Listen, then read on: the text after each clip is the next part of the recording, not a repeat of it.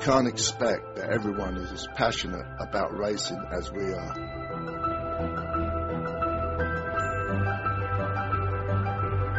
We can't expect that everyone is able to hear the silent call of the sea at 5 a.m.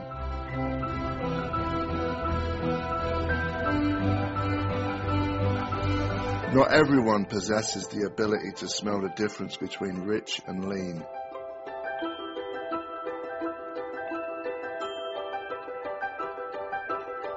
Nor the ear to differentiate the bark of two cylinders from four.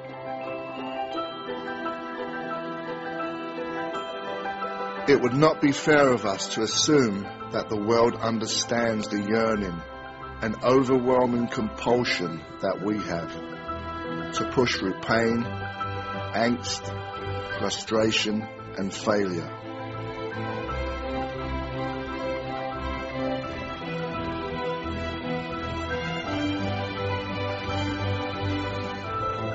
Some people might not understand the desire to test physical limits, conquer fear, or to tangle with the forces of gravity and physics.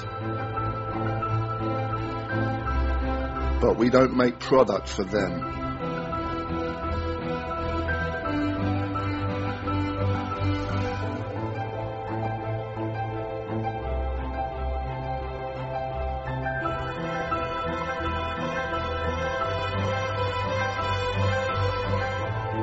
To the future, but embrace our past. We study. We analyze. We race on Sunday, so we can innovate on Monday.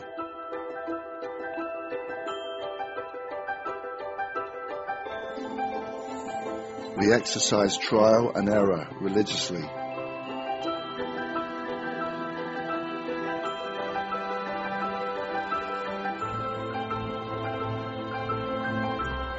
Through our commitment to the pursuit of perfection. We learn.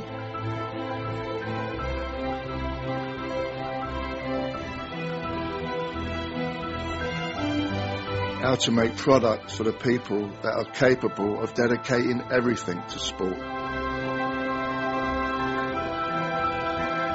Whether there is a championship involved or not.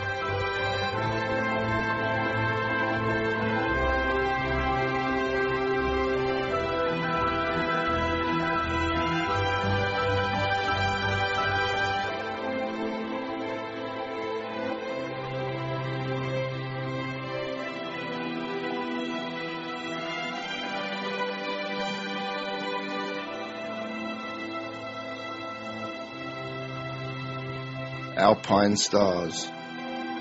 One goal, one vision.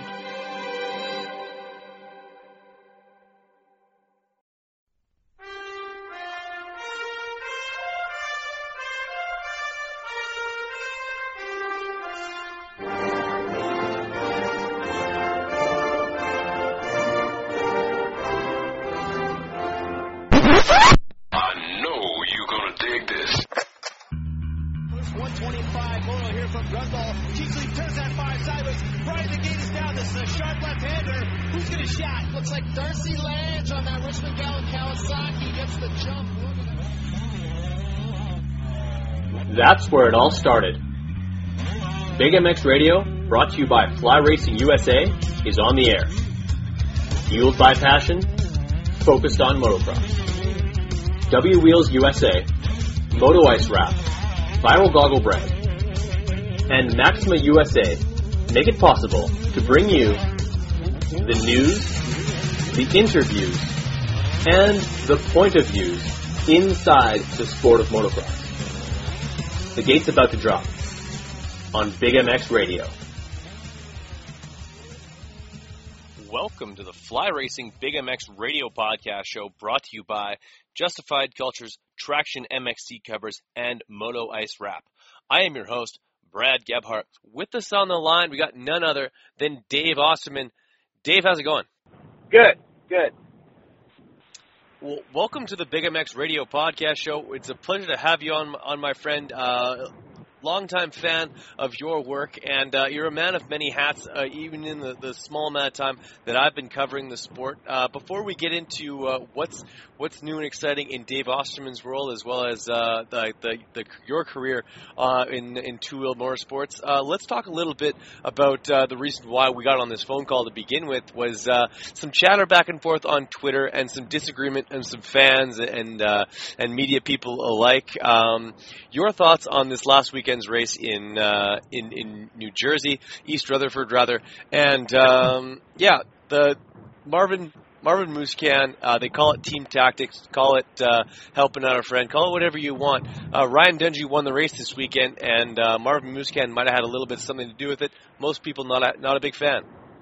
Well, I mean, in my career, I was in the photo for the Let Brock By thing. I was a couple feet away from Keith McCarty. We're on the same team. Um, you know, it's an individual sport, but it's also a team sport. You know, it, it's Red Bull KTM, it's Factory Yamaha, you got Reed and Webb, you got Dungey and Musquin and, and company and, and, and, and then you got even Millsaps and back, I mean, sorts, you know, the mothership as I call it, uh, yeah.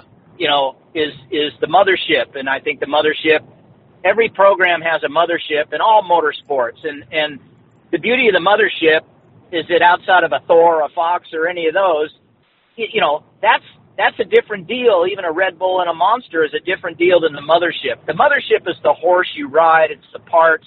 It's what you practice on. I mean, uh, you know, look at Roczen or a Tomac. They're at Red Bull, uh, uh, Monster or Dungey. I mean, you know, they all have those sponsors, whether it's a liquid situation or not, like a drink. But still, the machinery is the bucking Bronco. You know, it's the, the car, the Ferrari, it's it's the Toyota, it's it's the Honda, it's it's the power plant. So that's the that's you know that's the ball the quarterback is actually throwing. You know what I mean? Right. I don't think I don't oh, even know sure. that Nike makes football. So at the end of the day, the, the mothership is almighty, and uh, um, they usually have first right of refusal on everything, and I mean everything. You know, as much as as much of Red Bull uh, buys into KTM or Monster buys into Kawasaki, it, Kawasaki still has most of the say so to allow anything to happen, regardless of what their contractual uh, stuff says or tries to say. You know what I mean? It's just a, oh, a, a give and take. Was, yeah. It, so, it's, um, yeah. and I got the utmost respect for Dungey. Marvin Musquin, like Dungey, is the nicest of guys. Um, and uh, I was acquainted with both of those guys from my uh, uh, time in the sport, and and uh, but just like with Glover and Hannah years ago, um, you know, I read all this stuff with the fans, and now that I'm a fan myself, it's it's you know, it's a funny thing. I understand. I've got I've read some things that were pretty nasty, like like God, you industry guys have no morals, and and uh, you know, I, I mean, who knows what the guy that wrote that comment does Monday through Friday? But at the end of the day, everybody has an opinion We've all heard that saying, but you know, at the end of the day, um, Eli's a great athlete and a racer. So is Dunn. So is Musquin. And in modern times, from my day with Hannah and Glover, it's an exact repeat of what went on. Uh, you know, Roger can really say what he wants, and everybody involved. These things happen usually behind the scenes a long time ago. And you know what? Really, really, it almost doesn't even need to be said at all because Ryan put himself in a position, even though Eli's uh, stormtrooper through all these races, and he was clearly the guy to beat after Kenny got injured, and, and Yeah. Dungey then took the the baton, so to speak, and and and and kind of woke up his side of things, you know. Um, um, and then Eli came to life. You know, it made the series exciting instead of a, a just a, a flat tire, so to speak. And it was exciting to see. But but Ryan still won with with uh, New Jersey three races now, and you know he was still in second. And and look, Marvin had that one in the bag. We've been seeing it week in week out. He's been getting better. I think he'll be a, a definite, even more of a threat next year. Um, as I personally believe Dungey's going to probably step down, as I, I think he's earned that right with a great career, a legendary career in his own right. But Yep. um, it is what it is. It's common sense. You know, you can. For me, it's not debatable. I read a great thing that David Vuillemin said on on Matthes's uh, deal on on Pulp MX, and, and I like what what David said because I think my view is similar to his. though he was a little bit uh, a, a little less definite than me. And I, you know, I don't want to say team tactics. I don't even want to use that. But I think Marvin did what Marvin had to do, and Marvin did what was in the best interest of the team and not for himself. Because on the front of the jersey, outside of saying Thor or Fox or whoever their clothing is, it says Red Bull KTM, and that's all important. And I think that always comes first. You know what I mean? It's like even oh, every sure. time I hired a mechanic, I would shake the guy's hand and I'd say, "Look, after hours at the hotel, if you're at happy hour swinging from the chandelier, you remember you represent this team, whether it's Pro Circuit, Yamaha, Troy, or Factory Honda. You represent this team, whether you got a hat and a shirt on or not. So I never said, "Oh, hey, you represent Fox or you represent Thor, or you re- represent you know Answer Products." No, I said, "You represent Factory Honda, you represent Yamaha, you rep- you know you know." So, and, and I was young and dumb myself years ago. You know, you grow up in the sport, and and and and and and now I'm an old fart, but but you know, so you mature with age, and I think I think for me, I understand what a lot of the fans are thinking, the diehards, you know, but but I don't care whether it's Formula One or, or, or anything. You know, motocross, like Vuillemin said in the Pulp thing, which is so true.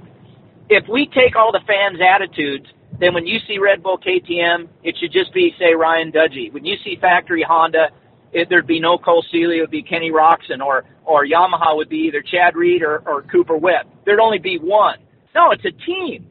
It's a team. You know, when Chad finds something that works and lowers his lap time, you know they're going to throw it at Cooper Webb. It's common sense. Or with Dungey and Musquin, or vice versa. I mean, look at KTM. They broke the ice. Uh, they capitalized on Villopoto's training with, with Aldon Baker, and now they got everybody on on on an Austrian something is down there. They even got Zach Osborne down there because KTM Yeah. is married to Husqvarna. They're one and the same. So, and, and look at how Zach's improved. So I mean, it's you know, it's it's it's as individual as it is a team sport when when a title is on the line. And you know, when the dust oh, clears, it's it's uh you know when the dust clears sure red bull's still happy fox is still happy you know all the players are still happy. But you know a lot of the public has never been on this side. Um you know i've been on every side. I've run a business. I've I, I- i've been a mechanic. I was a racer. But to actually wear so many hats i have so many opinions i can kind of understand it um you know, I can kind of understand when the fans hate on James Stewart, but then I don't understand it because I've been standing a foot away from that guy, watching him go through a turn and think that's that's not humanly possible that he just rode through that turn that fast and didn't fall because Yeah. most mortals would have fell. You know, so All I I have you know, I may not like that guy on a given day if if he's bulldogging my guy or my teammate, but at the end of the day, you know, he's a legendary guy and he changed the sport. And I think Dungey, just like McGrath, has changed, just like Stewart or Reed, they've changed the sport for the young kids coming up. So for these guys to say, "Oh, you industry guys have no morals," or or this is corrupt, or you know, this is this is fixing races. No, when a boxer gets in a ring with another boxer, it's one on one. He has his entourage behind him, but it's pretty one on one. If the guy takes a dive like you always hear in in in, in championship boxing, I, I grew up watching that with my father. You know, it's all suspect. It's not so much a team sport, but but um, you know, my kid watches Ultimate Fighter, and even though that's an individual thing, they still have those teams they separate into, and they pick the guy that's best for the job, or they help each other. So, you know, during the week, Uh, Anderson's dog and Dungey, and Dungey's dog and Anderson and Musquin, and they're they're all making everybody better, just like O'Mara and Bailey used to run together. And on any given day, they would push each other, right? But then when it was race day, Saturday night, or an outdoor on Sunday, which is now on Saturdays, you know, if either guy was going for a title, it's just, it's not dirty pool. It's just, it, you know, it's who pays the bills. I mean, it's who pays the bills, and the mothership pays the bills the biggest. Right, and, and I'll ask you this: like, um, Marvin Musquin signed a, a two-year deal earlier that day, un, totally Yeah. unbeknownst to how everything was going to shake out. Uh, and I can't imagine that there wouldn't be at least a little bit of a like, say, say Ryan uh, uh, Marvin Musquin go, goes ahead and wins that, that main event, and Look, um, I know what you, I know where you're going with this. All I got to say from my factory Yamaha days when the Hannah Glover thing with Danny Laporte went down, the crew itself, we were talking about it amongst ourselves in the box vans in the parking lot. Uh, a few weeks prior to management actually saying something. Right. You know, but then watching it actually unfold, you know, you you you can script a script with movie actors, and we all like movies, right, and TV shows. But in racing, you can't always script that. Even on TV, you saw Marvin. Marvin looked back half a dozen times prior to when it happened because, you know, look, uh, Marvin had the speed and he had the whatever between his ears that night to go that speed. So he was kind of towing Dungey along, so to speak. And, and as, as good as Ryan was doing, he was in second place. You know, Marvin was looking back like, come on already, come on already. But the track was tough. And, and, you know, I, I think, you know, just like Bob Hannah demanded a, a hundred years ago in my generation that, that, uh, I, I think, you know, somebody needs to get out the pen in Marvin's direction because even the way the points worked out, Marvin could have still crossed that line. You know, and then if Marvin did cross that line and Dunge got second, everybody would still be talking smack on Marvin that he should have done this and he should have done that and he's not a team player. So, and and I got to tell you, in my career, I've seen those things. I've seen those Yeah. things, and and in every generation there's something. But I got to say, I really haven't seen anything like it uh, since you know the Hannah Glover Laporte situation till now. But again, uh, it happened, and and I think a lot of people are making too much out of it because uh, Dungey Dungey earned the right to be in that position, and Marvin wasn't in championship contention per se, and. I got to tell you, that's what you do. Likewise, again, Millsaps and Baggett, they're on orange bikes as well. The mothership supports them. And, you know, I, I mean, that whole team, they're a factory supported effort from KTM. I mean, Davey and Blake, you can't even get any better than that than if they were on the red, you know, all the engines are, are similar. It's all done in house, right down to the suspension. I mean, KTM is uh, stepped up and they're really controlling everything like they do it with Troy Lee. So it's really, it's really a, a, a top notch deal, you know? Um, yeah, absolutely. yeah, so I mean, uh, you know, like Geico, when I was factory Honda with Chad Reed, it was a pleasure being there. And even though Geico has their own engine department and their own development guys, and I know all those guys pretty well, um, you know, Honda still gave them a lot of uh, direction and effort and and and and and special this and special that um, to help their effort. Uh, you know, it's just the icing on the cake to the program you build on your own. And and uh, um, so yeah, I, I think for me it's not a big deal. I think I think uh, you know Eli's got to try to make it happen. Uh, you know, I, I I've seen Eli come up. You know, I'm a mountain bike guy. I'm a pretty avid rider. I just had hip replacement, but I his dad's a gnarly guy. I, I rode bicycles with his dad a hundred years ago with one of his buddies. Uh, that was a brother of a buddy I grew up with in high school, and uh, Okay. we went on a ride. John Tomac was a hero then, before he was even really a superhero. You know, then in, in years after he was, he became what he became, and and and they're quite a, a, a strong situation in their own right. And, and I personally, I think in the outdoors, I think Eli I think that's really his strong point. Supercross this year, I think he came into his own, uh, reminiscent of when he was on a on a 250F. And uh, you know, I had the pleasure a few years ago when he was on the factory Honda, and I haven't seen anybody at Hangtown do what he did. I mean, that was an amazing day. It was really a, you know, in my career, I've been around so many generations of guys from the top Euros to the top Americans, and and you can name the best, and I've really been around them if I haven't even been right with them.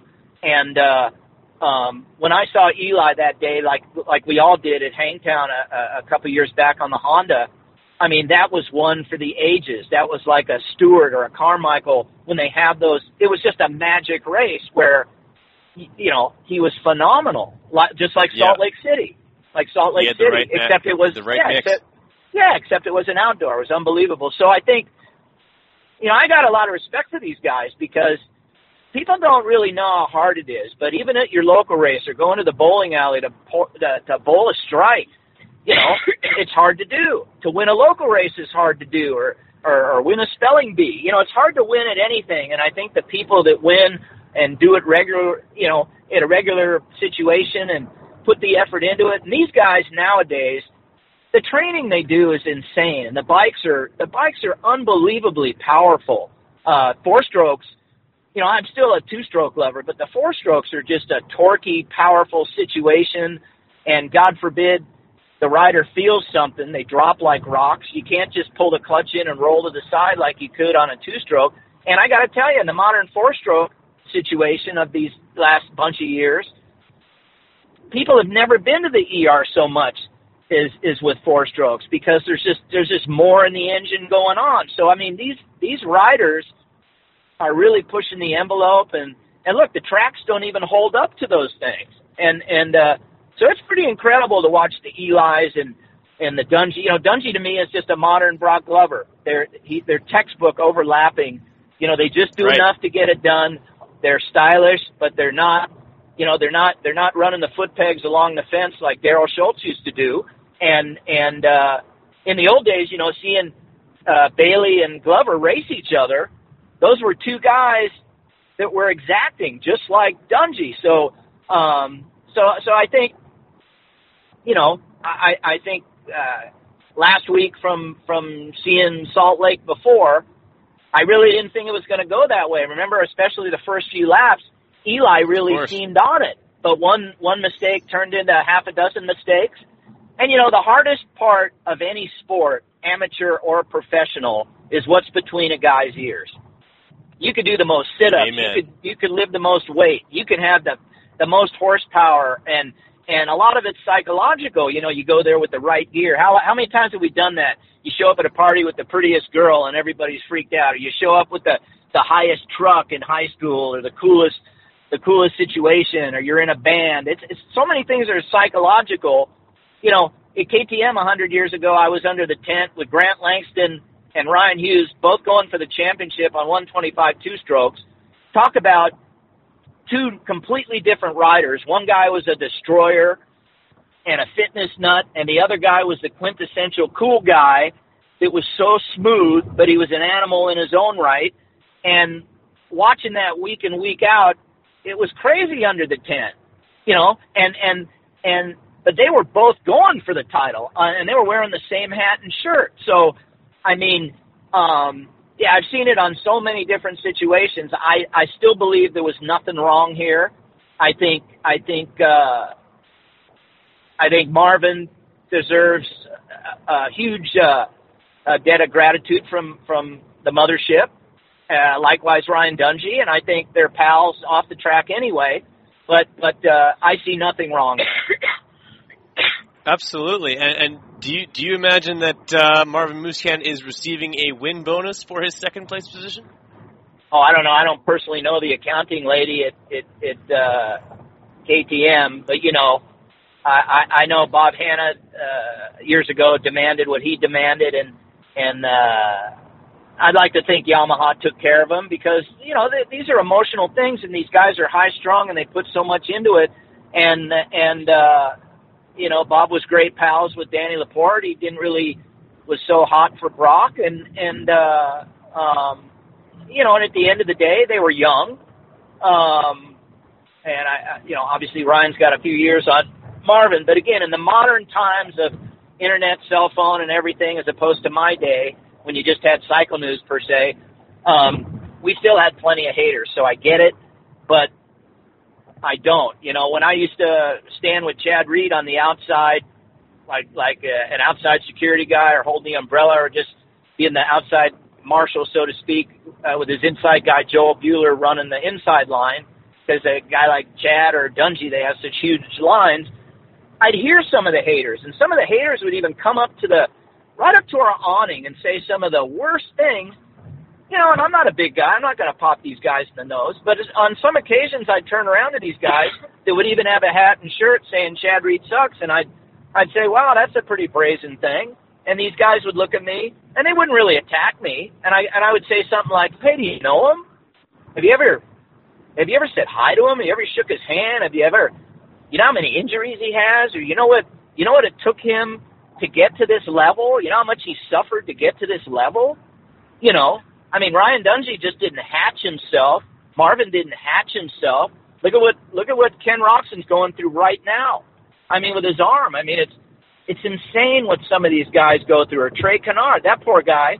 He's the nicest guy on the starting line, and he keeps beating himself up, getting back, beating himself up, getting back. He's like he's like Ben Townley, and and they're all great guys in their street clothes. You know, they just have that desire and uh, a lot more balls than say I I do, and it's incredible the things they do. You know, and being around those guys, like in any other sport, it's just uh, guys at this level.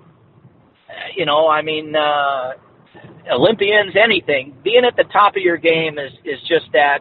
But again, I still I have the highest regard for Marvin and, and Dungey and and the KTM organization. I mean, they're a, they're a tight outfit. I know a lot of the guys there, but this isn't a tainted thing to me. And I think anybody that thinks that way, obviously it's my opinion, but I think it's the wrong opinion. Oh, I, I totally agree. And and for for uh, uh, for anyone who wants to argue with me on that one, I give them uh, the example of the uh, the Tour de France. Uh, like you're you're an avid cyclist. You uh, probably know more, probably better than I do. The fact that uh, the how you win those stages is that as Yep. a team, those guys will Yep. help the your strongest athlete pull through the pack and eventually let that one guy go for a sprint. But nobody in the cycling industry is ever like, oh, what, what a bunch of sandbaggers! Those guys that that pulled the, their teammate along until so Yeah. that he could win. Like that guy didn't Yeah. do it on his own. He doesn't deserve to win. That happens every. That's how, that's how cycling is won. And in Yeah. this case, that that's why that, that that's why KTM employs uh, free riders because in, in Yeah. the case of something like this, that they they can uh, ensure that uh, that mothership takes the championship Yeah. home, and uh, barring some sort of disaster, in one week's time, I think that mothership will have uh, yet another championship, make it three in a row. Oh, exactly. Look, and I, I tell you something. To me, I say this to a lot of guys. Look, this isn't a fight you can win. This isn't an argument you can win. You know, we're industry guys. I mean, I'm not anymore, but we're industry guys. You put your opinion out there. Look, I've walked in, in Millville. I always used to walk down the starting line sometimes from the tower on the inside near the gate. So I'd walk right by the crowd, and walking down there, you feel like you feel like you know, a lead singer of a band because when you're looking out over the snow fence, uh, parallel to the starting line, there's just a million people. And you walk down there and someone would yell uh, profanity against, like when I was with TwoTwo against Chad. And one day I was, uh, that happened and I stopped and I looked out in the crowd and I kind of gestured with both my hands like, really? I yelled, really? Because I couldn't really tell where it was coming from, you know? And it's just, then I just kept walking because all of a sudden whoever said it got quiet and a bunch of people around that uh, person were heckling as I heard things, you know, and I just kept walking, you know, because you can't right all the wrongs, you know, uh, you can't make all the fans happy. You know, the the hardest thing is when a guy's waiting in a line and and you have to tell him, hey, he's got to go get ready for the next race or he's got to eat lunch and I'm sorry. And the guy's like, dude, I've been here with my little kid for two and a half hours. Then I'm the bad guy. But you know, those things happen and you have to deal with it. You you learn to suck it up and walk away. And all of a sudden, sometimes the profanities come out, and uh, you know, but it's it's sport, and and uh, that's why I'm sure even you go to the races. You know, they limit public time with with the with the athletes in any ball and bat sports or any motorsport. It's it's uh, you know, there's a limited window. You know, and and uh, but again, I don't see anything wrong. Just my opinion. Um, you know, I don't think Roger DeCoster is a creep. I don't think Pit Beirer's a creep. But I just think that, you know, and I don't expect them, you know, people write in and say, well, how come Marvin Dungey were so wishy-washy in the press conference or, or Roger was so politically correct? You know, look, they're not going to get up there and say it's nobody's business. But it's, look, you know, we got two Ferraris up front. One guy's not exactly up in the points. The other guy is. As long as he's not blocking for the other guy, you know, Marvin did what Marvin did. All of a sudden, he forgot how to turn. You know, I mean, come on. It, uh, it was it was as obvious as when Bob Hannah did it, and uh, because again, you know, it's it's like in a relay race. You know, you see the runner take off a little bit, and he's looking back, looking back, looking back as he's trying to accelerate. You know, look, Marvin was racing forward. All of a sudden, he was worrying about that. And, and Frankie, the mechanic, it wasn't Frankie's decision, but Frankie wrote that on the board, just like Frankie writes Marvin's lap times or his position, or even tells Marvin to think, flow, or to breathe. You know, a lot of these guys don't even breathe when they're dogging a guy. So, at the end of the day, again, my my vote is is that it was legit, and you've even probably read yourself that some people are posting things about the rule book and this and that, but all that's that's just to me. You know, the the AMA rule book is a rubber rule book anyway. I think you can play tennis Yeah. with it actually, or throw it around with your dog, likely. and Yep. and uh, um, It's and written in pencil. well, you can get me going on that on another. I'll talk your ear off on all that. Um, well, the AMA rule book and the and the people with it, it's, it's just a situation you love to hate, and uh, and they've got a tough job to do. But again, uh, rules are rules, and and why have a rule book if you always don't follow the rules? And how come other motorsports that are just as more technical than us by leaps and bounds, how come they actually have a book of standards and rules, and it's not up to just one guy that, that could have a bad hair day or a bad stomach ache or fight with his wife or have a bad flight or maybe not like that guy. You know, or I mean, a full time job that he has to worry about.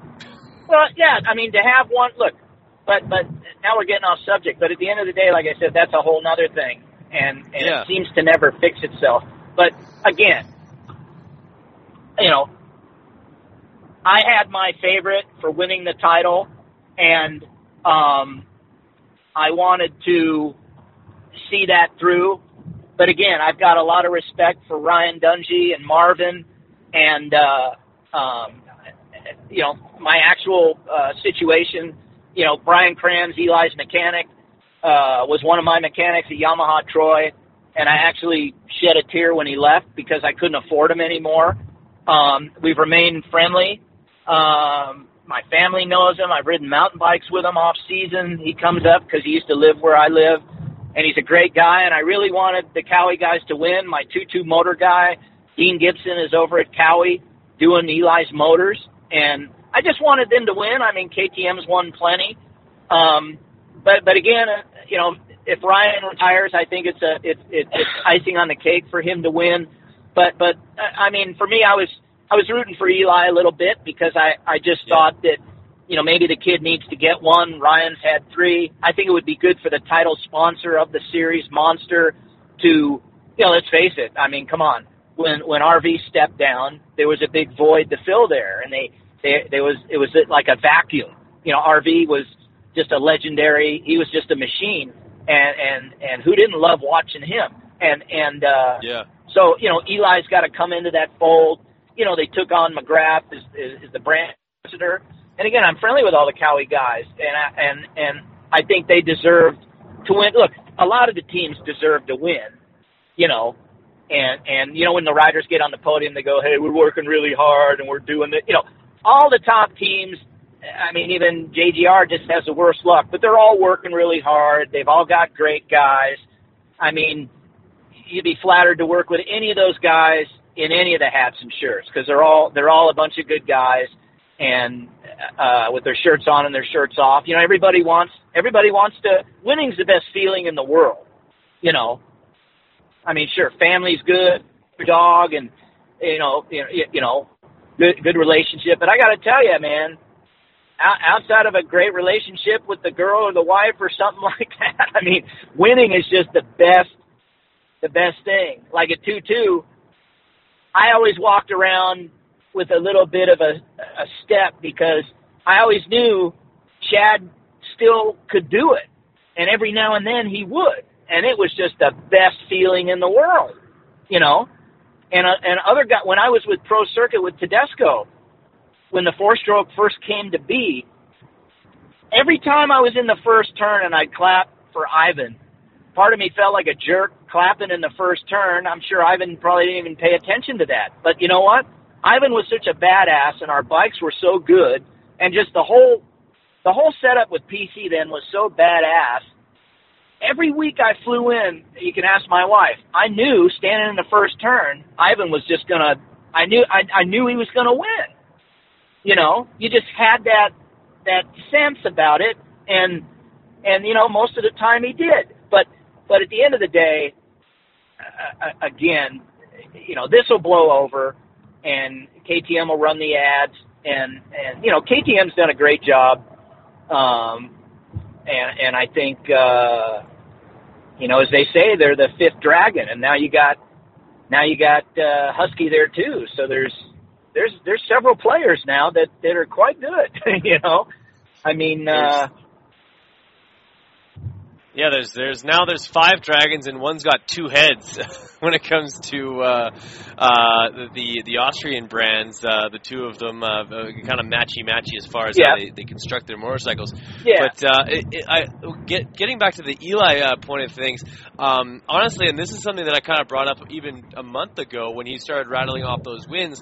Um, we might come. I thought said at that time we might come down to a point where uh, if things go sideways for Eli at the end of this series, which they, they clearly have, uh, it'll it'll seem like he blew it at the very end. When in all reality, it's very much like when your favorite sports team doesn't quite uh, make it into the playoffs on that last game of the season, but really they they, they didn't win the he he did his poorest at the beginning. Like, well, no, that's a that's a great point. No, that's you know a great I mean? point. He's I said already that the lost. Other, well, I said Yeah. that the other day. Look, in the off season, the most important thing when the outdoors is over and you chill for a bit, you know, for the team themselves, there's barely any chilling.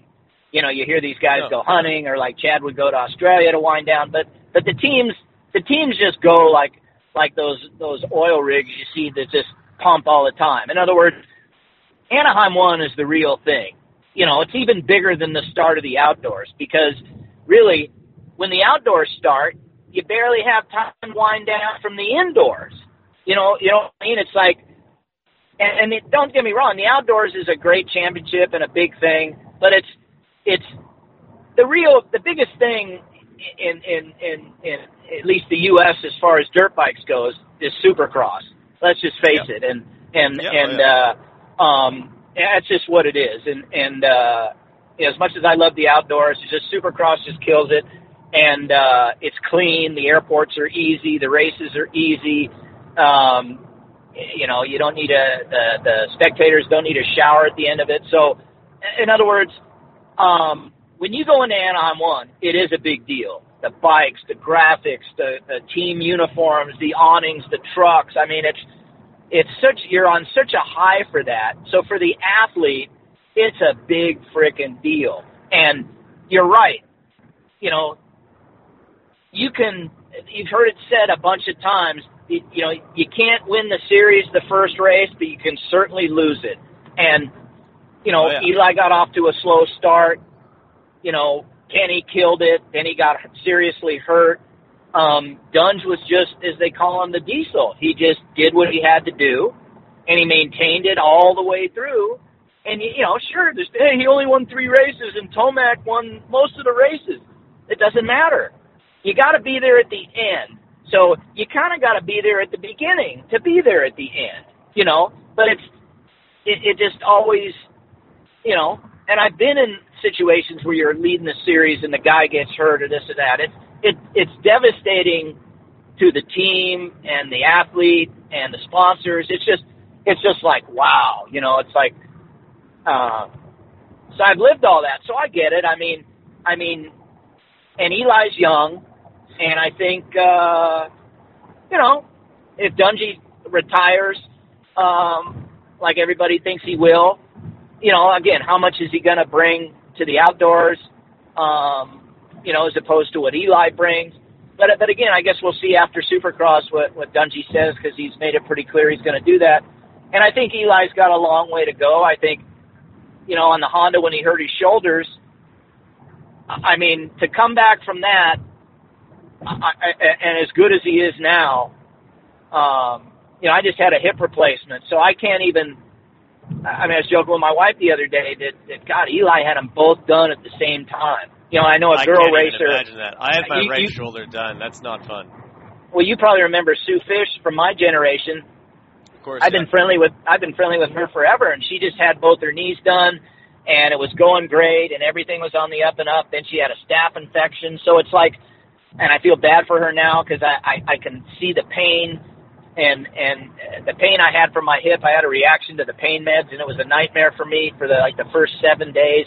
Um, and uh, now now I'm starting to get better, but but um, it kind of changed my perspective on things because now now I'm like, wow, this really sucks, you know, and and I mean, it's really this is miser I'm miserable, you know, and and and and can't sleep, you can't eat, you're just you know, and to see the pictures of Kenny with his arm is just is just it's just oh my god, but you know the guy's so darn determined, and you know, and then you look at a guy like Dungey, like Glover again, and his career has been pretty safe, you know. He's had Yeah. minimal minimal hiccups, and I again I just think, uh, you know, it, it doesn't say one thing about one guy or another, and let's face it, a lot of it's just lady luck a lot of the times. But but um, you know, again, I just I just I uh, for me, there's no tainting of anything. I'm going to watch it next week on the TV, and however it turns out, it turns out. They're both great champions. For Eli to rally and do what he did, uh, to all of a sudden figure out the bike when the first few rounds he just kind of seemed like nothing was gelling, and yet his main competitor was on it, you know, and then and then the other main competitor got hurt too, you know, and then you think, God, who's going to step up next, you know? But uh, uh, level is supposed to be in a top five or a top ten guy. You know, no disrespect to those guys, but you always kind of know who's going to be where, and if they have that breakout ride, that's great. I mean, uh, you know, Josh Grant the last couple weeks, I thought has been awesome. You know, I hope he keeps it going and brings it into the outdoors because you know some of these guys have those things. You know, and and and it, may only take that one or two breakout situations to really, I don't want to say wake the guy up, but you know, it kind of gives you that that that lift in your step and that that confidence to to realize, you know, hey, I got this. You know, it's not all about him. I can I can uh, I can make this happen. You know, and it could be the track, it could be, you know, it could be again what's between your ears, you know, on that given day. So it's it's uh it's a hard deal, man. FlyRacing.com is the home of quality and innovation. The design team at Fly tirelessly rebuild and retool premium lines like the Evolution 2.0 and Light Hydrogen with features like Zipper Lock to prevent closure failures and EVO's BOA technology which ensures the perfect fit. Complete your protective gear combo head to toe with Fly Racing F2 Carbon MIPS Retrospect and Fly's entry into the premium boot segment with their sector. All products and colorways are available at FlyRacing.com. Hey, this is Zach Cummins from Phoenix Racing Co. You're listening to the Big MX Radio Show. We're going to commercial. We'll be right back. Justified Cultures is the kind of apparel from the moment you put it on makes you feel like it was made just for you. Quality, comfortable apparel designed for and inspired by the live what you love lifestyle. Woven throughout the moto, desert, skate, and surf culture of Justified is the desire to celebrate human achievement, to inspire and create a modern lifestyle brand reflecting today's generation. Zach Common, Matty Jesse, Phoenix Racing Co., Dominique Daffé, Cody Matichuk, and John Short are just a few athletes who don Justified Culture's clothing. Passion needed a clothing line to speak to the way that it lived each day. So, we created Justified Cultures. Navigate justifiedcultures.com to easily view over 40 individual styles to help you make a statement every time you step outside. As presenting sponsor to Big MX Radio, lock in promo code BIGMX17 when checking out at justifiedcultures.com to receive 30% off your Justified Cultures clothing. Express your lifestyle with Justified Cultures. Live what you love. What's wrong, Jeff? I don't know, Jay. Well, you better fuel up with a nutritious breakfast with oats and bran. Oats and bran? I didn't think there was such a thing. That's what I used to think. Now, I start out every morning with a bowl of Amigos. For extreme kids like us.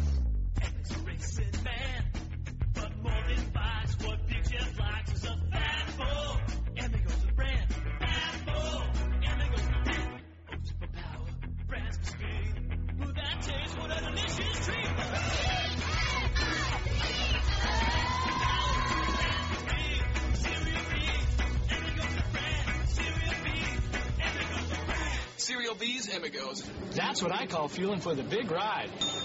Hey, kids, start out every morning with a fat ball. Hey, this is Alex Ray. I don't know if, why you're listening to Brad's podcast, but I'll be back on soon. Hey, this is Zach Cummins. All you hosers, quit listening to Nickelback and jump on over to the Big MX Radio Show. Hey guys, this is Kate Clayson, and not only do I blow uh, Alex Ray's doors off in the track, but I do it at K1 speed too. Hey everyone, let's take a break and listen to some commercials quickly, then we'll be right back to the podcast. Thanks for listening. WUSA is your one-stop shop for quality wheel sets in America. All of the best components built for the toughest conditions. Hit up WUSA.com, that's D-U-B-Y-A-U-S-A.com right now and check out the custom wheel builder selection.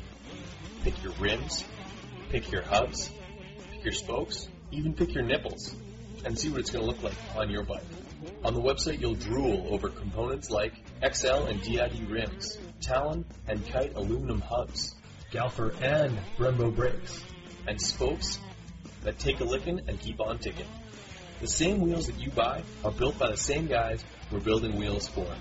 Ryan Dungey, Jeremy Martin, Chad Reed, and the entire Geico Honda team. And I kid you not, they are not told whose wheels are whose, they just build amazing product and I want you guys in a set of W wheels. So do what I did and head to DubyaUSA.com today. WUSA, all things wheels.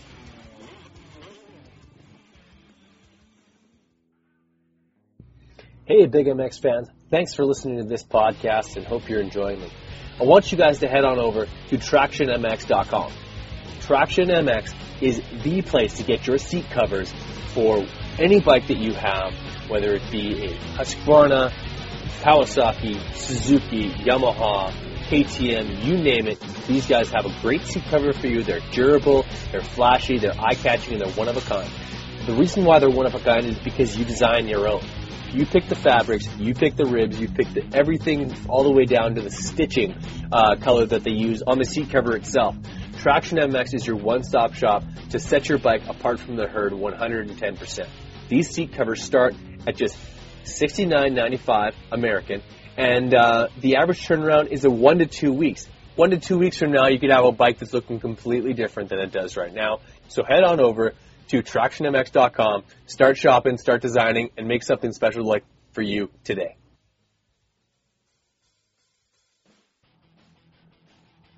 Going viral with Viral Brand. Viral Brand is setting its sights on being one of the leading brands in the extreme sports market, from supercross to snowcross and snowboarding, and everything in between. Viral Brand is working hard to not only bring you premium products, quality eyewear, and killer style, but award-winning support with every sport. Head on over to theviralbrand.com and get tinted lenses clear lenses, 10 pack of tear offs, and goggle bag for only $59.99.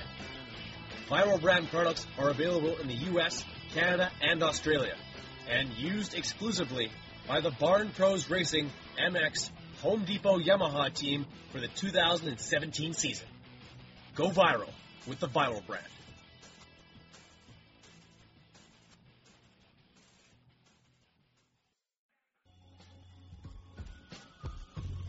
Hey guys, Bill's Pipes is back, and that means the return of legendary performance.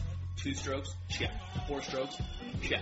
Since 1974, they've been tuning power at its finest for motocross racers, off-road racers, you name it. For you two-stroke lovers, the MX2 Bill's Pipe exhaust system is flat out the right choice to make. Nickel, works, and the brand new cone look is the right system for the job. When it comes to four strokes, Bill's Pipes brings the RE13 to decimate the field anywhere, anytime. So if you want the same pipe used by Billy Laninovich, Sean Collier, Vicky Golden, and the entire Barn Pros Home Depot Yamaha team, head over to billspipes.com today and never settle. That it is, and uh, it, it's these decisions are not easy to be made, and uh, it definitely seems like this decision was made uh, kind of almost bit of a spur of the moment thing, and uh, I think that um, not at all have the fans been uh, robbed of any type of uh, excitement going into Vegas. Uh, if, we, if if you had to poll most fans leaving Anaheim too, you would have figured all of them that, this is going to be one of the most boring years in Supercross. But we've had multiple winners. We've had a points. We've had guys po- tied for points. Uh, we've had three different points uh, lead changes, uh, and uh, and now Ryan Dungey uh, going into Vegas with uh, I believe it's a nine point lead, and uh, he'd need uh, Eli Tomac would need to uh, to have something pretty special happen for him to win. But uh, like I said um, on a, on a on a different show last last week, that's why we race these races. Uh, Yep. We could be talk we could be talking in one week's time about uh, Ryan Dungey breaking a chain on lap three of the race, and uh, and, and all this is is is is a moot point. It never like it not, never really factors in. But uh, these two guys have given us a great series to watch, and uh, one can only wonder uh, what could have happened if that number 94 would have stayed in there. But uh, that would that that's that's a whole different bench racing question altogether.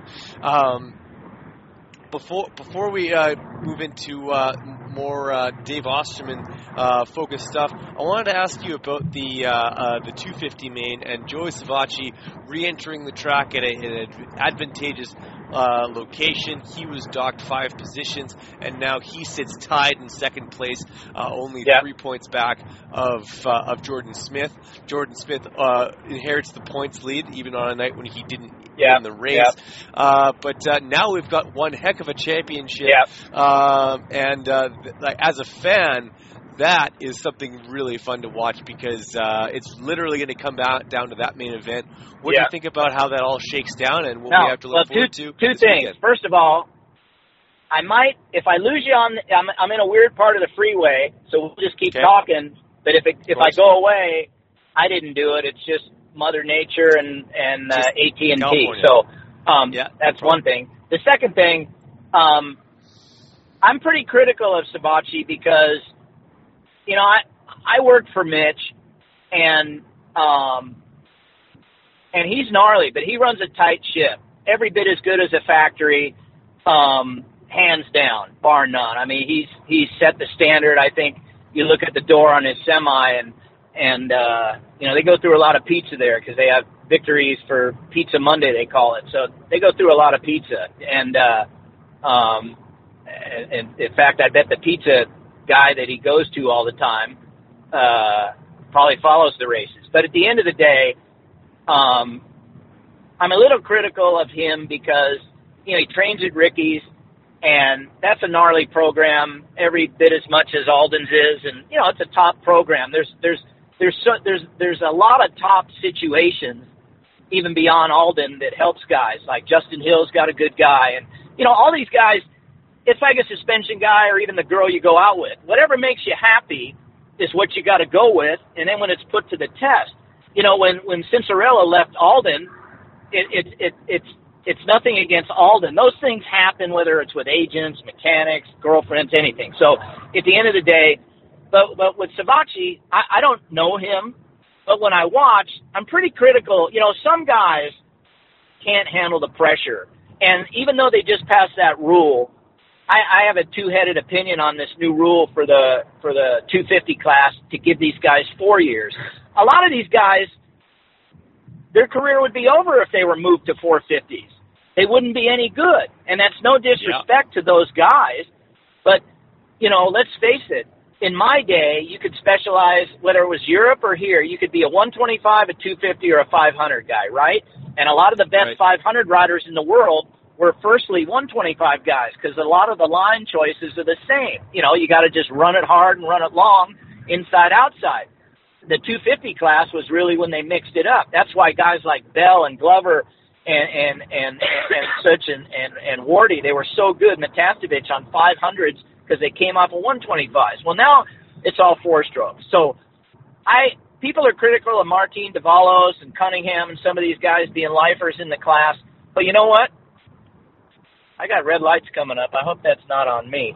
But um that would be gnarly. But but uh yeah. But anyway, um, the the situation is, I think these guys, a lot of times, should uh, you know, whether they, I don't believe in the pointing out thing or any of that stuff. But really, at the end of the day, you, when you look at Savatgy, it seems at the worst of times, he's throwing it away. And I'm like, my God, the guy is so good and he's in the position he's in, but he's just, you know, there's always something happening. But it just shows you the edge he's on. I think he needs to get more comfortable with that edge or something so that doesn't always happen. You know what I'm saying? So, um, yeah. And I don't He's know how almost, he gets. Uh, he's too fast for his own talent right now. Well, yeah, it's like he's tripping over his shoelaces, and I hate to. A huge talent guy, and when I work for a guy like that, he's not supposed to be doing that. When he when he crashed like he crashed, you know, and Vuillemin in his bid on on Pulp MX, I don't. He didn't know if it was illegal on in the rules to ride backwards through the whoops. It is because uh,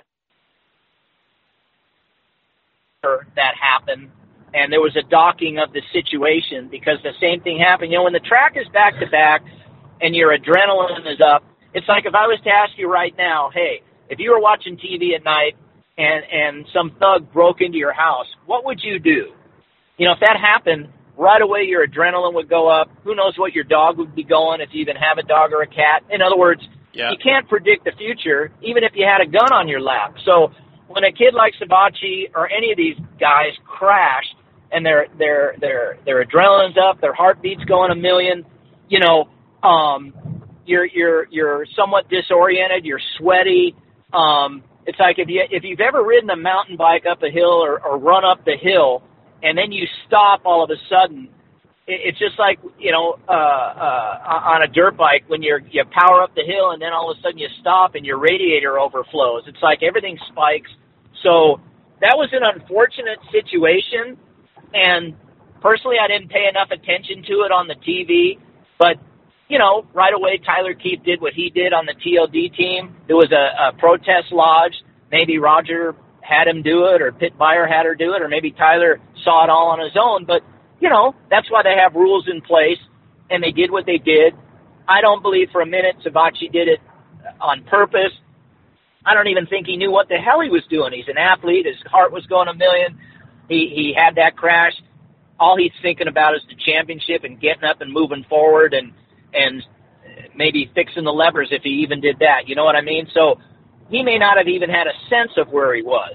Um, you know, that's why some of these decisions I think need to be looked at not on the day, but the day or so after. You know what I mean? That's the beauty of instant replay. It shouldn't be some gunshot quick thing uh, where where one guy's in control of the light switch that can make the lights bright or turn them off entirely. So that's uh, I keep jumping back into the rule book thing. But no, Savatgy, look, he earned the right to be where he is. But at the end of the day, I think it's it's it's it's a tragedy because I know how hard the team works. But then again, I also have the view for the 250 class.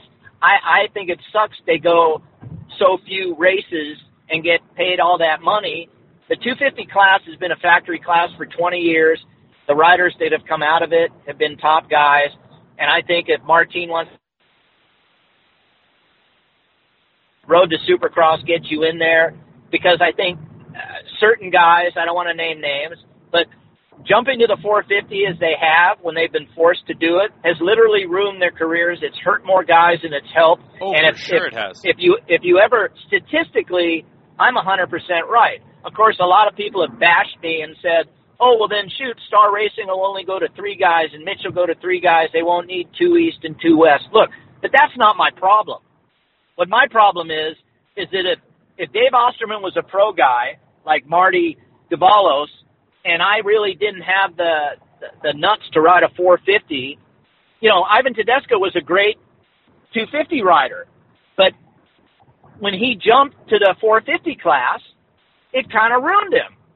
And I and I love Ivan Yeah. Tedesco. I mean, I went to his wedding. I, I love his wife, and uh, he's a great guy. I loved working for him. But certain guys, you know, Ivan should have been able to jump up, and if it wasn't gelling with him, he should have been able to go back down. I don't.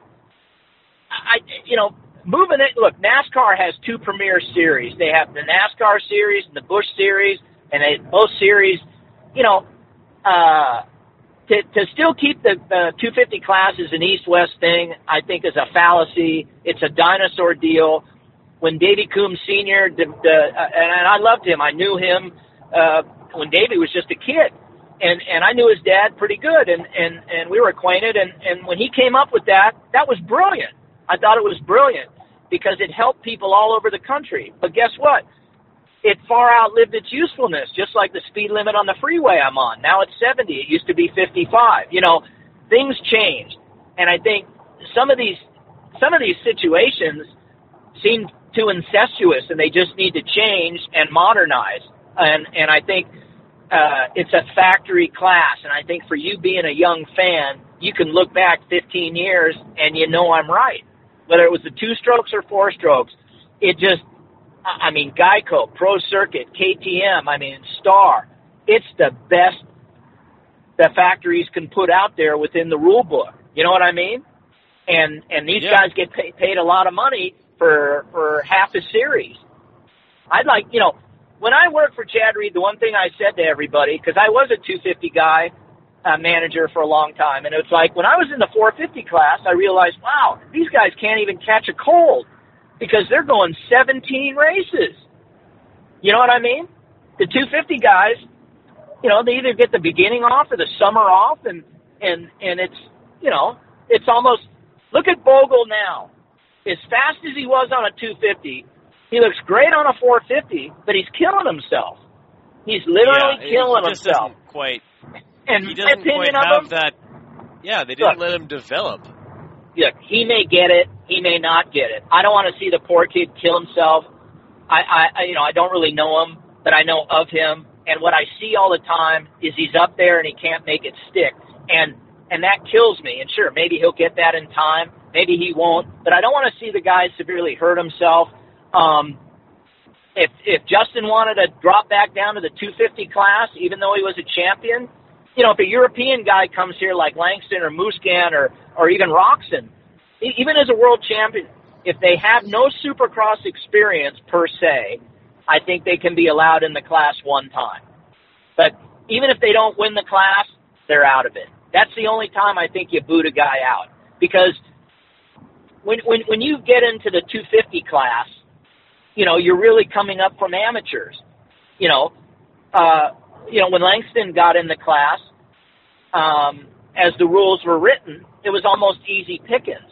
You know, he still raced hard and and and he earned what he earned. But I think I think it was a kind of a lopsided situation, and and and people were allowed to take advantage of it.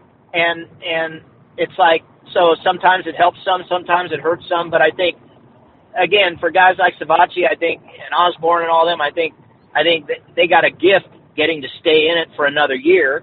Um, uh, but again, I'd like to see I'd like to see a salary cap in that class. I'd like to see a, a 17 race series in that class. You know, the 250 class to me really, really, really holds its own in the outdoors because then the guys go, they're all together, 12 rounds. All the guys get to know, all the guys are banging bars with each other like the 450s, and and Yeah. sometimes it's the better racing.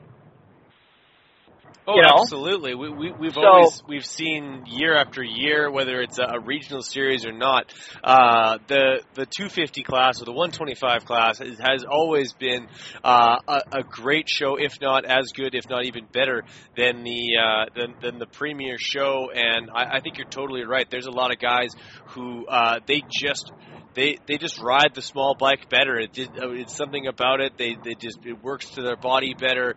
Uh, You know, and then they don't and then and Yeah. then you look again to finish up with Savatgy. Not to sound like a know-it-all, but he's obviously strong.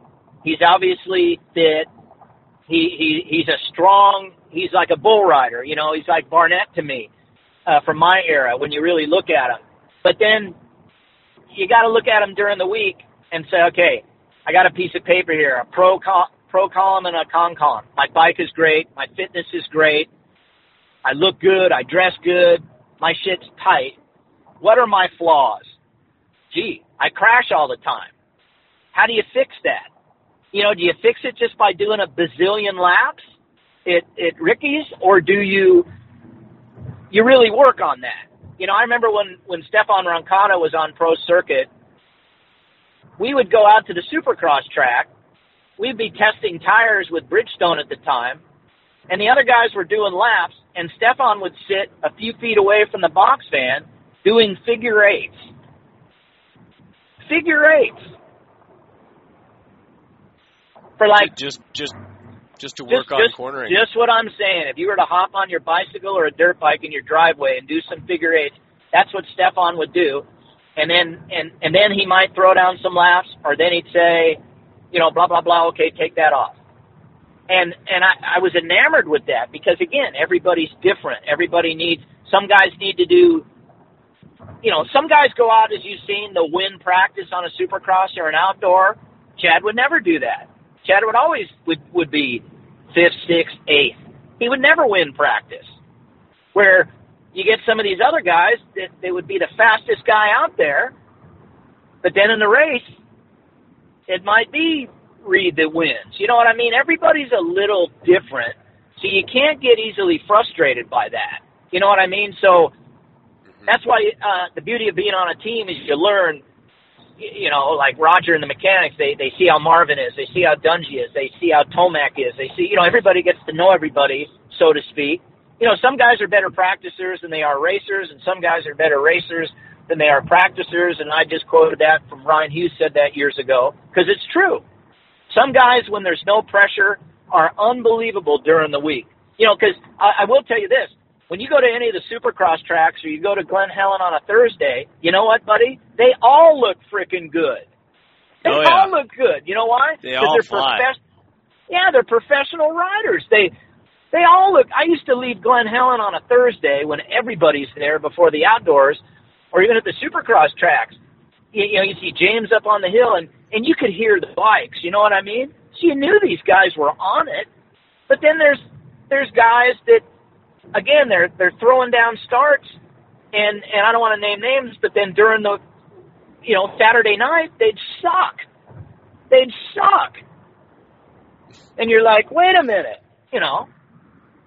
And and and you know, then you you search your memory banks and you you kind of hear what Ryan Hughes said years ago is a trainer for some guys, and it kind of makes sense. He's not disrespecting anybody, but he can look a guy in the eyes and go, "Hey, buddy, you know, you're better Monday through Friday than you are Saturday. We got to fix that. We got to fix that." You know, Yeah. Saturday's got to be your best day, regardless of uh, what your program is. And uh, yeah, some guys just straight up don't have that speed. Uh, That's on the hardest a thing. Saturday the fans, the fans go there. The fans go there. They they they could have a bad day at work. They could they could have a fight with their chick. They could have a bad whatever. Their dog could have bit them, and they could step on a nail. But if you're a crew guy, you could have had too much to drink the night before, or the dinner didn't agree with you. Once I got food poisoning when we went to I forget what race we were at. Um, I think it was an outdoor. Uh, and Ellie and Chad was there. I was the manager. I was a little embarrassed, but I had food poisoning. I thought I was going to die in my hotel room. Nobody else on the team got it but me. I was laid up for God for from Thursday or Friday on. I was barely able to fly home. The girls at the hotel were getting me medicine from the pharmacy down the street. Um, but but but Chad or Dungey or any of these guys, when they fly in, you've heard the stories where, oh, uh, uh, hey, Wilson didn't ride all week; he had the flu all week, and it's legit. But then when Dino, he still flies in. He's got to get on that horse, and he's got to ride to the best of his abilities. You know, unless he unless he broke his finger or his hand or something like that during the week or sprained an ankle, they got to show up. You know, they got to try to get Yeah. some points. So, um, uh, that's Jason gnarly. Anderson, Jason Anderson for Salt Lake City, because he's got altitude sickness, flew Yeah. in Saturday morning and flew out Saturday night. Yeah. Yeah, and people write that, you know, he lives in New Mexico and, and he should be used to it. Hey, look, you know, my wife's mother is a great lady and we used to go to Mammoth together on vacations and if if she came up into the altitude too quick, she she would have some troubles breathing, maybe get a, a little bit of a bloody nose, you know, so so the doctor said, you know, hey, Lydia, you need to maybe spend the night in Bishop before you just jump into the big altitude. You know what I mean? So she did that, and then she was able to handle the rest of the days for us. So, you know, if Jason's got a problem, um, with that, it's just it's it, it, it's just his metabolism. So you can't you can't look at the guy personally. It's not a personal attack, and but he needs to deal with it as best he can and his team to make it happen because unfortunately, you know, when he goes to Colorado in the outdoors, that's at altitude. When he goes to Salt Lake, it's at altitude. You know, there are some events. Now, not everything's uh, sea level. You know, and he may and he may feel better living in SoCal. You know that that uh, maybe as he's getting older, you know, he's he's getting into his mid twenties. That that maybe something doesn't gel with him. You know, and and that's Absolutely. too bad. But but uh, But they you know, when I when, when I worked for Mike Bell, a lot of times he'd come in, there'd be blood all over the gas tank, and it would kind of freak me out in the beginning um, when we were together, and I, I'd be going, "Gee, what the hell is that?" You know, and and and certain weather conditions, if it, if it was exceedingly dry, it would affect the the pores inside his nose, whatever they call it in technical terms. But uh, a- actually, it's common in a lot of people. He would just get a bloody nose. It'd be all over his jersey. I mean, you thought he got hit with a with a bowling ball while he was riding on the track, but it was just. And, and he would always act like it wasn't a, a, a, a worrisome thing because uh, you know he just he's just had it as a you know a young guy, and I don't know if he still does, but you know sometimes you grow out of it. But but uh, Warren Reed used to sit on the starting gate uh, at various races, and he would just throw up. He would just throw up, and then he'd go out and hole shot everybody. You know, why why Warren? Did, I worked with Warren on Yamaha. Why he didn't win some championships? I loved working with that guy, but it just it just goes to show you that that uh, you know everybody's got their little quirkies, and and uh, um, but it still doesn't. You know, when the gate goes down, they still charge. So, um, yeah, you know, I think that uh, I think I, I don't know. I think that the season's been exciting, and I think I think the outdoors. Uh, I think the yawn might be the 450 class because I think I think I just got a lot of faith in Eli if he keeps it on two wheels, and I think if you know, it, it all depends what Dungey's doing. But I think you know, you know, I don't know anything. I just hear all these things, but it makes sense to me. You know, I hear he's building a house and he's doing all these things, and you know, him and his wife. I think it's you know, when I looked at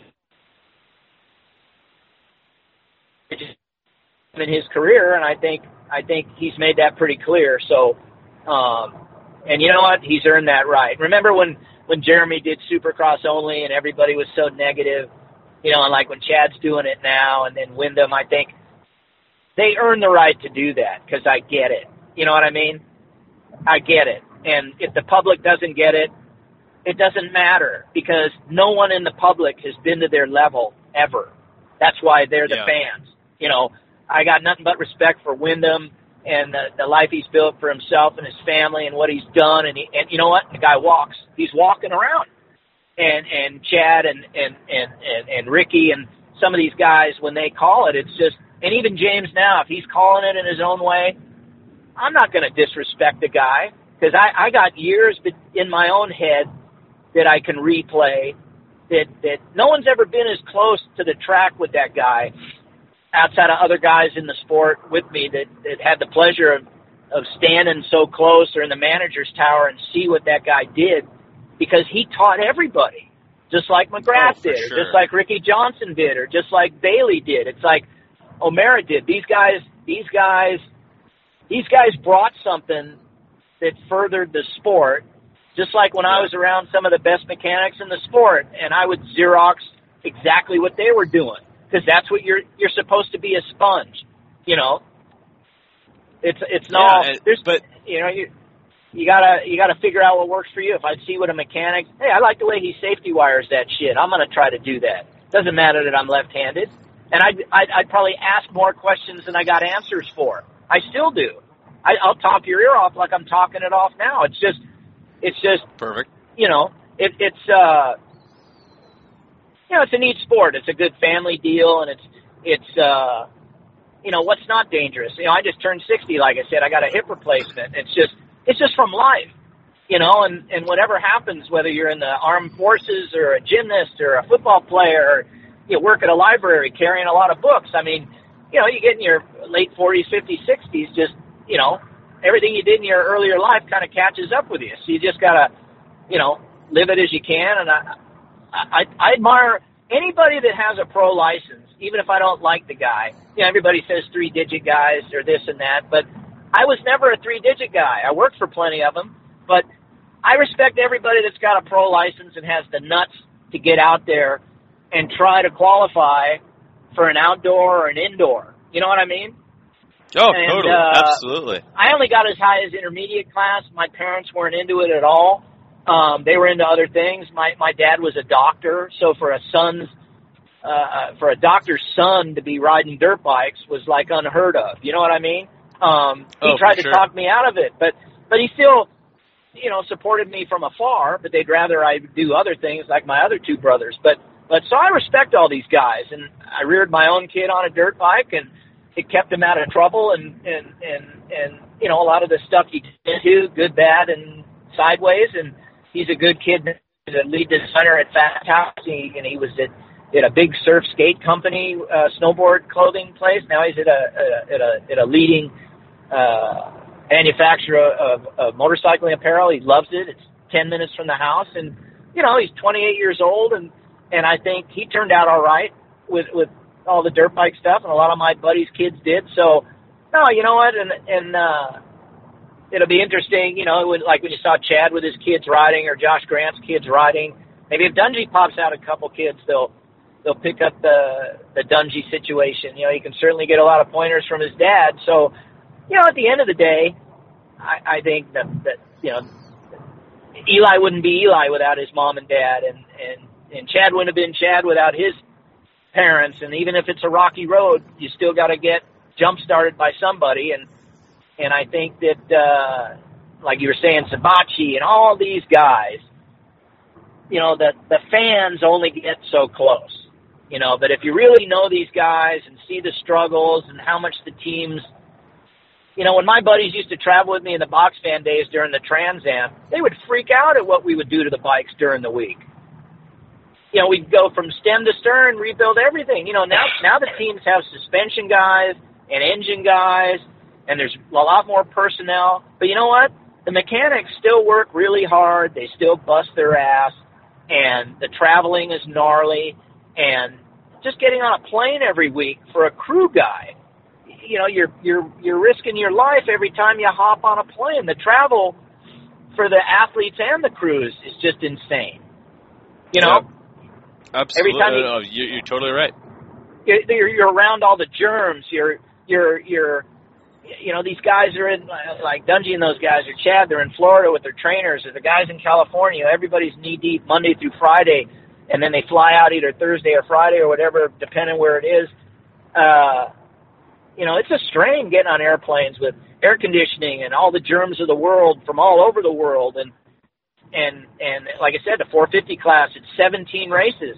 You know, I love when these talented guys do these videos and these exposés with the music and man, it really makes me have goosebumps and gets my, you know, uh, my hair to stand up. I mean, all the teams I've been on, the biggest turn on for me was opening ceremonies outside of winning the race, I love their opening ceremonies. You know, I loved all the videos for all the guys. I mean, it would make your ha- hair stand up. Not just my guy or the guys on my team. Everybody. All these guys are bad dudes. You know, they when these guys fly into town, you know, they go to Canada and it's freezing ass cold, or they go to Florida and it's hot and humid like Daytona and it's rougher than shit. You know, it's like and and they throw down like they do. I mean, it's it's and and the crews, you know, just putting up the circus and taking down the circus, and then a week later you're putting up the circus and taking down the circus again. You know, it's it's crazy, but Oh. you know, I loved it. It it becomes a part of you. You never really dread it. I guess the only thing I used to dread, truthfully, was uh I didn't like mud races per se, and I didn't like uh um you know plane flights over the, uh, the plane flights around the five hour mark used to or longer drove me nuts. You know, I would uh I don't know. I I don't like window seats. I I kind of got ants in my pants, but you know, a cocktail and I'd be good. Fair enough. Yeah, absolutely. Like uh, people forget that the human body is not meant to uh, uh, soar at thirty thousand feet, especially not one that's uh, meant to uh, be operating at, at, at as high a level as these. Well, look at it this way. Across, yeah. Dungey and Tomac were fighting tooth and nail at Salt Lake up in the altitude. And when I've been to Salt Lake before, it's rained, hailed, and done it, but it looked like the weather was great. Then they're in their own domain the next week. Eli goes to Colorado. Dunge flies home to Florida and trains his butt off, or he goes to California. Then all of a sudden they fly hours across the country to New Jersey, right? Now they fly Right. completely west again, and the uh, the poor truck drivers driving like spazzes. Now they got to go all the way to the west coast when they were just there, and uh, finish in Las Vegas. And Las Vegas could be hot, dry, and dusty. So, um, you know, again, it's one thing for the crew to be miserable, you know, and to have these days when you want to put your finger down your throat. But again, if you're Ryan Dungey or you're Eli Tomac or Josh Grant or, or Kenny Roczen or any of these guys that can mix it up, or like you were talking earlier with Smith and Savatgy and Osborne, I mean, my God, I mean, Osborne had it and then he threw it away and now he's got it back again and look at what he's doing going into Las Vegas. I remember, you know, I was I worked at KTM twice and I was there the first time when when Zach was just an 85 kid. He was an 85 pro kid developing their little KTM and uh and my my own son was riding uh 85s. You know, but my son was like a novice speed and and Zach was just a cool kid and and I got friendly with him. I don't know if he remembers that, but we would chat in the in in, in the building, and he was just a nice kid. And it, it's neat seeing him. I followed him through his career in Europe, and it's it's neat seeing him now doing what he's doing. You know, um, and uh, but now you got three guys, like you said. You got they got one point, the two guys are tied, and it's unfortunately what happened to Savatgy. But again, he didn't do that on purpose. You know, it's it's uh, you know, he had a miscue and he got up and his heart's pounding a million and he got adrenaline and, and blood, sweat, and tears and oh my God, the championship. And oops, he did what he did.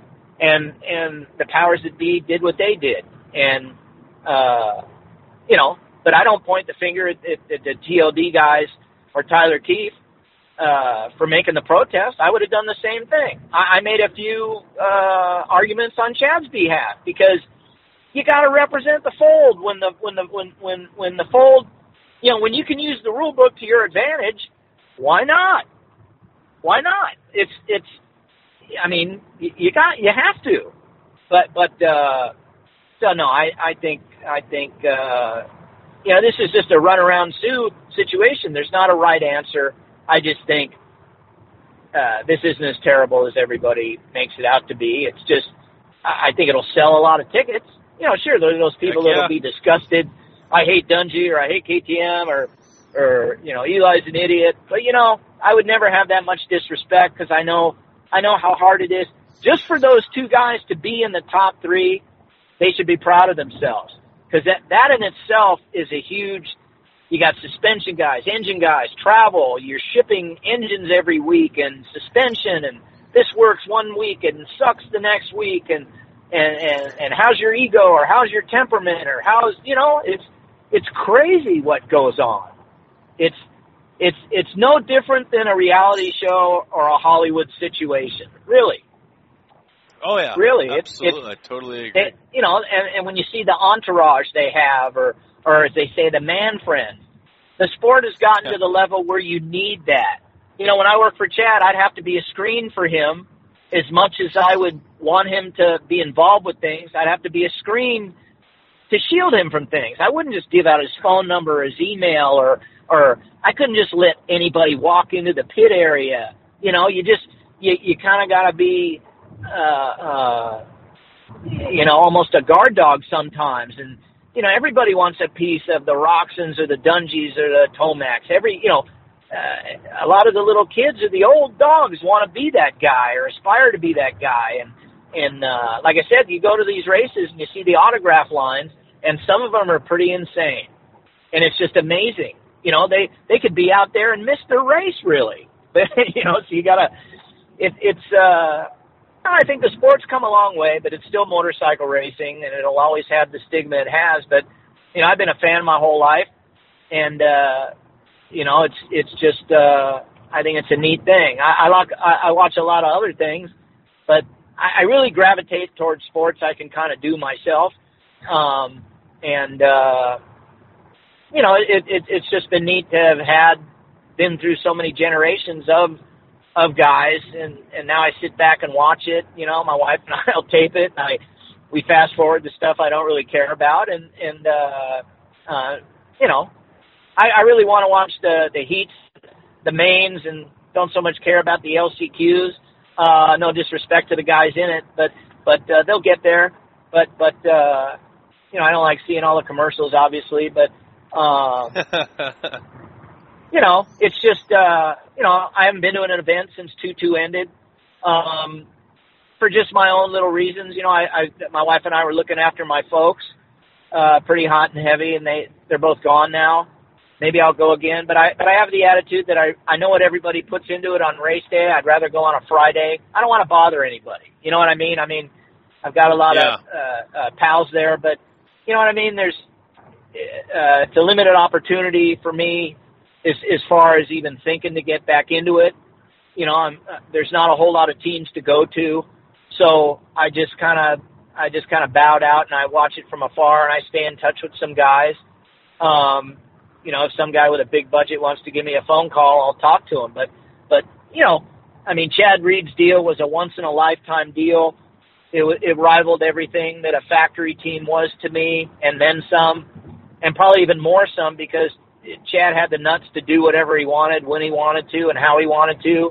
Like Jurassic Park, spared no expense, and it would either work or we it would be a paperweight. But but um, but then I'd see that guy pull a win out of his hat, and again, it was the best feeling in the world, and it made it all worth it. So, um, and those situations, you know, I mean, obviously he was a factory guy, I was a factory guy. Uh, most of the guys on my program, uh, all the guys on my program were factory level guys and have been such. But when we were factory private with him, it was a magical thing, truly a magical thing. And um, I can't think of another program that really has the freedom to do what we did as quickly as we did it. You know, I had a vendor base that that was incredibly good with us and quick with us and and uh you know, regardless of what people think of Chad, he's a phenomenal test rider for a lot of guys. So I think, you know, uh, a lot of these young guys coming up, obviously they don't have the depth of that. You know, you've heard over and over how particular Dungey is. Roger says it all the time. Um, but you know what? He's earned that right to be. So what if he's a pain in the ass? I don't really look at it that way. You know, um,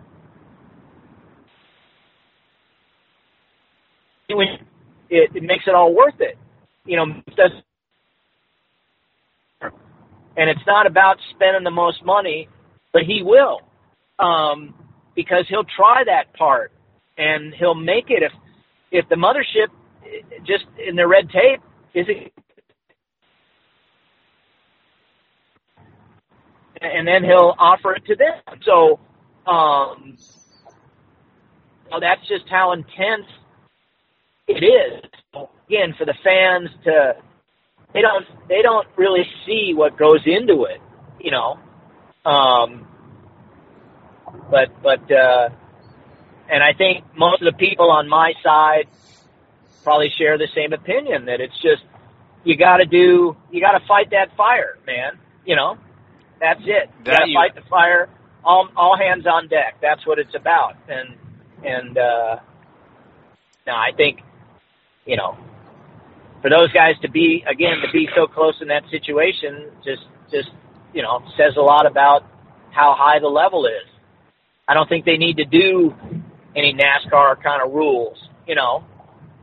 Sure, if if if they come off a yawner of a season, you know, hey, let's change the rules to make let's put in some speed bumps or some alligators or or let's mimic NASCAR the way they do that. Nah, I don't think so. I think uh you can't take the edge away. I think I, I don't like some of those things. You know, I think uh, it is what it is. Some years you'll have a hit, uh, some songwriters have a gold record, and some don't. You know, I, I mean, it's just it's just the way the season goes. I think uh, you know, motocross is motocross, supercross is supercross, and I think I think within reason, you you know, I, I think you still got to keep the fitness level there. Sure, you got to work within the horsepower the bikes and that with the track builders, but I think like I, I'm not a fan of these timed races now. I think that's kind of silly. Um, yeah. But I think that's you know a, a lot of the rules as of late. It's all governed by TV, and I get that. Um, but uh, I think sometimes it works out with this time stuff, and sometimes it doesn't. you know what I mean? I mean Salt Lake, for example. If that wasn't a timed race, Eli might not have done that.